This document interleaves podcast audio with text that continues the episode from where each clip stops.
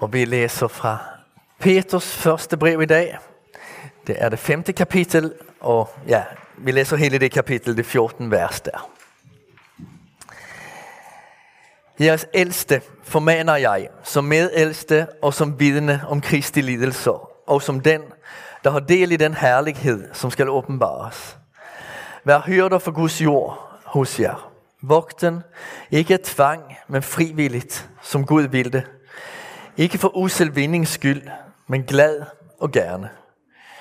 Gør jeg ikke til hersker over dem, I har ansvaret for, men vær forbilleder for jorden. Og når hyrden over alle hyrder åbenbares, skal I få herlighedens uvisnelige sejrskrans. Lige så skal I unge underordne jer under det ældste. I skal alle være klædt i ydmyghed over for hinanden. For Gud står det hårdmodige imod.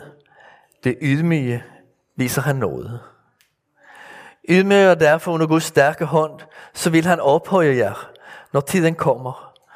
Og kast al jeres bekymring på ham, for han har omsorg for jer. Vær overvågne og på vagt. Jeres modstander, djævelen, går omkring som en brølende løve og leder efter nogen at sluge. Stå imod ham, faste i troen.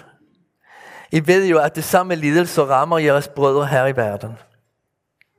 Og når, og når I må lide her en kort tid, vil al nådes Gud, som har kaldet jer til sin evige herlighed ved Kristus, Jesus, selv udruste, støtte, styrke, grundfeste jer.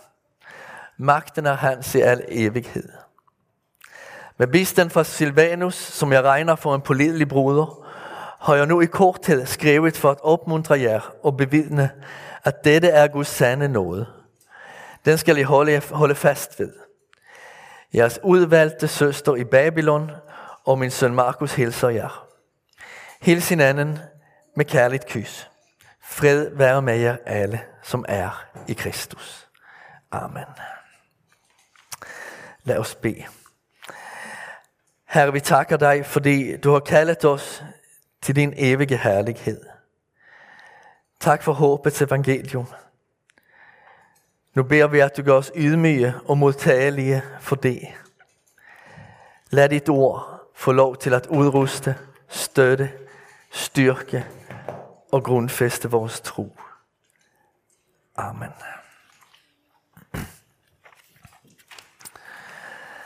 Man siger en gang imellem, at Paulus er nådens apostel, Johannes er kærlighedens apostel, og Peter er håbets apostel. Jeg tænker, at der er noget om det. Peter taler om både nåde og kærlighed, selvfølgelig. Men håbet er på en helt særlig måde det, der farver hans undervisning. Det kan man have en del synspunkter på. Er ikke alt tale om himlen bare en form for virkelighedsflugt? Burde vi ikke lægge vores kræfter på udfordringerne her i verden, i stedet for at gå og håbe på en ny skabelse?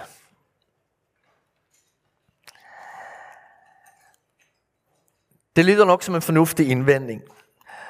Men hvorfor egentlig vælge? Kan man ikke både lægge sin energi på at gøre verden til et venligere sted, og håbe på, at det vil lykkes, og samtidig dyrke håbet om altings fornyelse? Det er jo tit sådan, at det er håbet, der giver os energi, så vi, øh, så vi kan egentlig ikke få for meget håb. Eller vi kan ikke få for lidt håb, mener jeg. Ja. Jeg har en ven, der skriver en Ph.D. i Skotland om Bibelens undervisning om det yderste tider. Og da jeg spurgte ham, hvorfor han har valgt det tema, så lød hans svar, fordi hvis kirken i Vesten skal magte de udfordringer, den står i, bliver vi nødt til at tale mere om himlen. Når vi stopper med at tale om den kommende herlighed hos Kristus, mister vi den glæde og kraft, der motiverer os til at leve for Gud. Og det er også Peters poeng i hans femte og sidste kapitel af brevet. Han taler om, hvordan håbet skaber tjenersind, ydmyghed og fasthed. Og jeg vil min prædiken således sige noget om tjenersind med Guds herlighed for øje – ydmyghed med Guds herlighed for øje, og fasthed med Guds herlighed for øje. Tjener sin med Guds herlighed for øje. Hvis der var en tilfældig, der spurgte Peter, hvem han var, ville han måske svare, at han var en gammel fisker fra Galilea, med kone og børn, som det seneste 30 års tid havde været engageret i mission for evangeliet om Jesus. Men hvis man så spurgte ham på dybere plan, hvordan opfatter Peter sin identitet og sit kald til at være apostel? Hvad ville han så svare? Det fortæller han os her i starten af dette kapitel. I forhold til Kristus beskriver Peter sig som underhyrde. Kristus er hyrden over alle hyrder. Peter er kaldet at være flittig og udholdende, men Kristus er altid den, der gør mest. Kristus er altid den, der gør mest. Faktisk er han den, der gør alt i den forstand, at han alene skaber tro og åndeligt liv. Peter er Jesu lille lam, kaldet at være hans underhyrde i menigheden. I forhold til menighedens åndelige ledere gør Peter klart, at han ikke er paven. Han står ikke over dem, men sammen med dem. Og det gør han egentlig på tre måder. Han siger for det første, at han er medældste sammen med menighedens åndelige ledere. For det andet siger at han, at han er vidne til Kristi lidelser. Han har set Kristi lidelser, men han har også oplevet dem. Han har, føl, øh, han har lidt for Kristi navns skyld. Paulus skriver i Galaterbrevet, at han bærer Kristi sårmærker på sin krop. Kristus lidelser er blevet en del af ham selv, af den han er. Endelig siger Peter så, at han har del i den herlighed, som skal åbenbares. Og jeg tror, vi har noget at lære af Peter her. Korset og himlen er ikke bare noget, der sker med os. Det er en del af vores væsen. Dybest sett, i kernen af en kristens identitet, ligger en forening med Kristus i hans lidelser og i hans herlighed.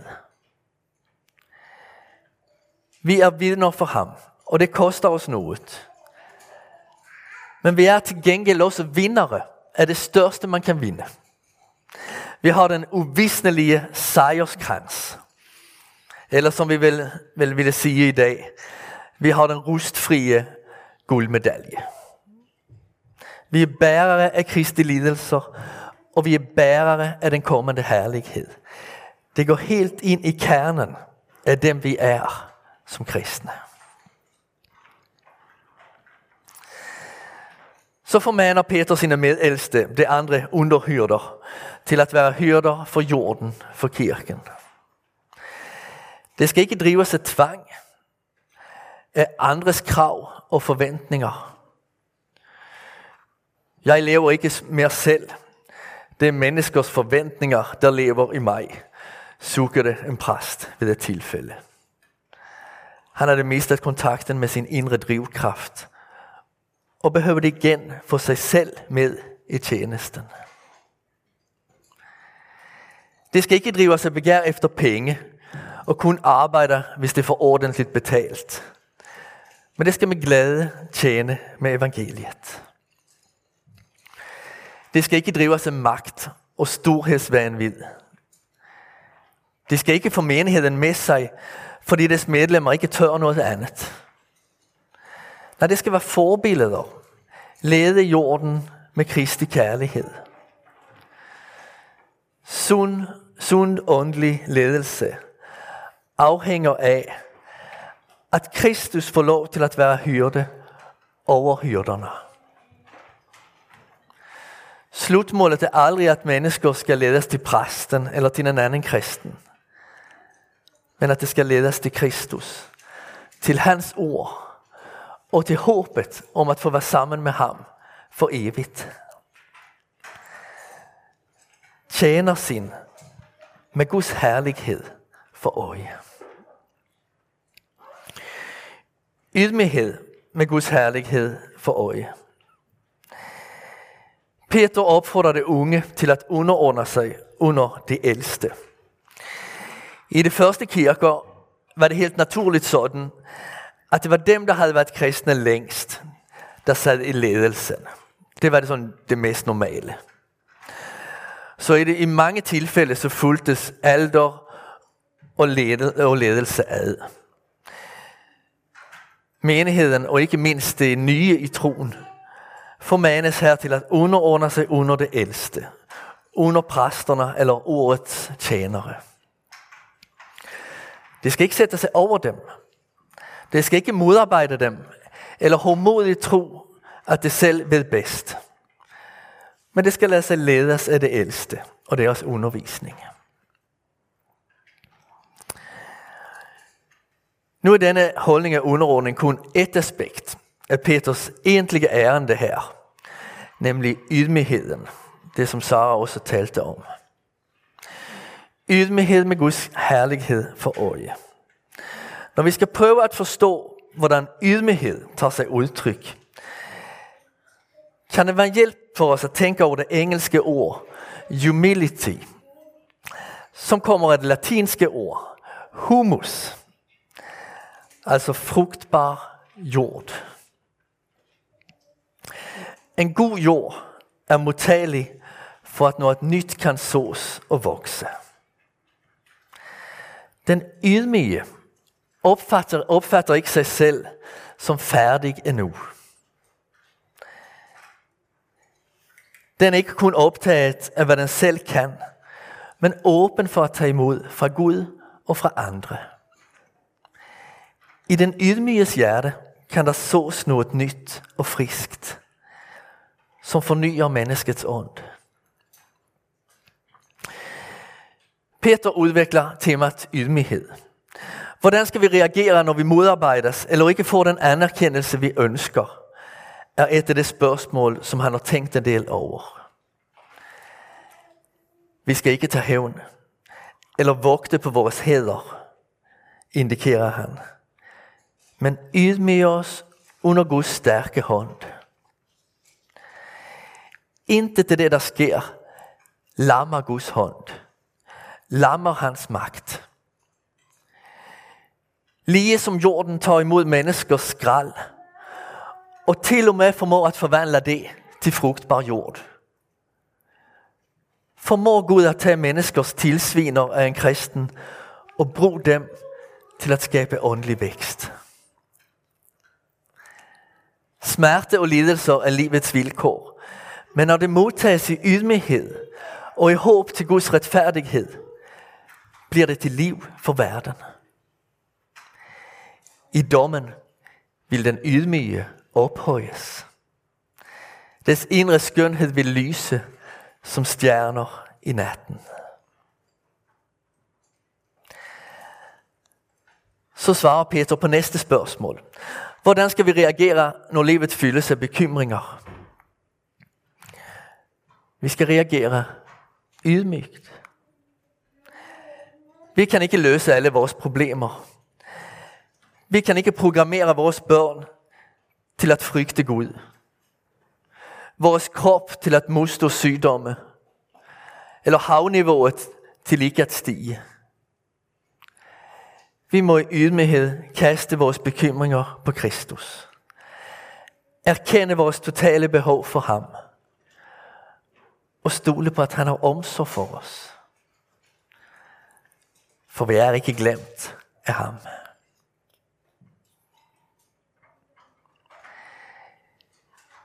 Peters sidste spørgsmål på temaet ydmyghed. Hvordan skal vi leve i forhold til hinanden i menigheden? Her bruger han en tøjmetafor og skriver, at vi skal være klædt i ydmyghed over for hinanden. Hvis vi tager højmodets tøj på, begynder vi at konkurrere, vise os smarte eller se ned på andre. Hvis vi klæder os i ydmyghedens tøj, ser vi vores behov for de andre. Vi benægter ikke, at vi har noget at bidrage med, og vi vil gerne dele det, som Gud har gjort i vores liv og vist os i sit ord. Men vi ser også alt godt, hvad vi faktisk tager imod og lærer fra vores søskende i menigheden. Og vi begynder mere og mere at sætte pris på det. Og lade det vokse sig stort i vores liv. I ydmyge hjerter kan Herren så noget nyt og friskt, som fornyer menneskets ånd. Ydmyghed med Guds herlighed for øje. Og så det tredje og sidste. Fasthed med Guds herlighed for øje. Jeres modstander djævelen går omkring som en brølende løve og leder efter nogen at sluge. Peter beskriver løvens eller djævelens to strategier. Det ene er at brøle, at skræmme. Livet er så fuldt af far, og der er ingen Gud, der tager sig af dig. Du bliver nødt til at lukke om dig, søge tryghed i stedet for sårbarhed. Glem alt om at leve Kristi kærlighed og evangelium ud i verden. Det vil aldrig kunne tages imod. Den vil bare, du vil bare blive såret og forladt. Djævelen brøler og skræmmer os til tavshed. Den anden strategi er at lede efter nogen at sluge. Det vil sige at ubemærket snige sig tæt på sit bytte. Langsomt og stille forandrer den onde vores tanker og drømme. Så at vi mere og mere tænker ud fra denne verdens perspektiver. Og alt mindre ud fra Guds vilje med vores liv. Det er let for os at se, at vi har behov for at nyde livet og føle os lykkelige og inkludere det på arbejde eller i samfundet. Men meget svært at forstå det her med at behøve udstå lidelser og forhåndelser. Vi er ikke i tvivl om, at vi har behov for at slappe af med en times Netflix, når der endelig er ro i huset om aftenen – men synes at det er helt håbløst at få til fem minutters bibellæsning. Det er bare umuligt at tage sig sammen til det. Vi kunne godt tænke os at rejse lidt mere og synes at der næsten altid mangler tøj i garderoben. Men vi orker bare ikke tænke på verdens nød eller kirkens mission. Det er bare helt uoverskueligt. Langsomt sniger djævelen sig ind på os. Og en dag er så nåden i Kristus og håbet om evigt liv ikke længere den store kilde til glæde i vores hjerter mere. Men alt hvad denne verden blænder os med. Djævelen skræmmer os til, skræmmer os til tavshed og omformer os til hverdagslighed. Og her går ingen af os fri. Det er nok det færreste af os, der ikke sommetider er urolige for vores sjæls frelse. Vi behøver alle høre Peters formaning. Vær overvågne og på vagt. Djævelen brøler, og djævelen sniger sig tæt på os.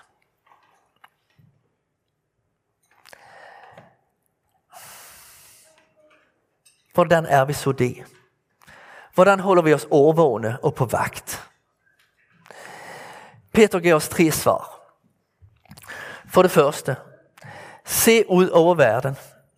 Jeres brødre og søstre i troen rammes af det samme som I. Der er ikke noget overraskende ved det. Det er en del af jeres lod i verden at lide for jeres tros skyld. For det andet, lev med evigheden for øje. Det er en kort tid, vi lever her. Jo længere tid i evigheden, desto kortere vil den fremstå. Lad ikke jeres trang til at slippe for troens lidelse, eller at blive elsket af verden, berøver jer den evige herlighed. Og så det tredje. Stå faste i troen. I kan ikke besejre den onde, men I kan leve i tro på ham, som er stærkere end den onde. Når I står faste i ham, når I bliver i Kristus og i hans ord, udruster, støtter, styrker og grundfester Herren jer.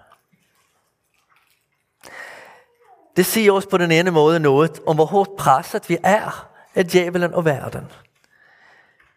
Det er ikke nok med lidt opbakning, hvis vi skal bevare os til evigt liv. Vi behøver udrustes, støttes, styrkes og grundfæstes, hvis vi skal bevare os. Og samtidig siger det os alt om Guds engagement for os og Guds godhed mod os. Han er hyrden over alle hyrder, som i sin kirke giver os alt, hvad vi har brug for. Amen. Lad os rejse os og tilslutte os kirkens tro.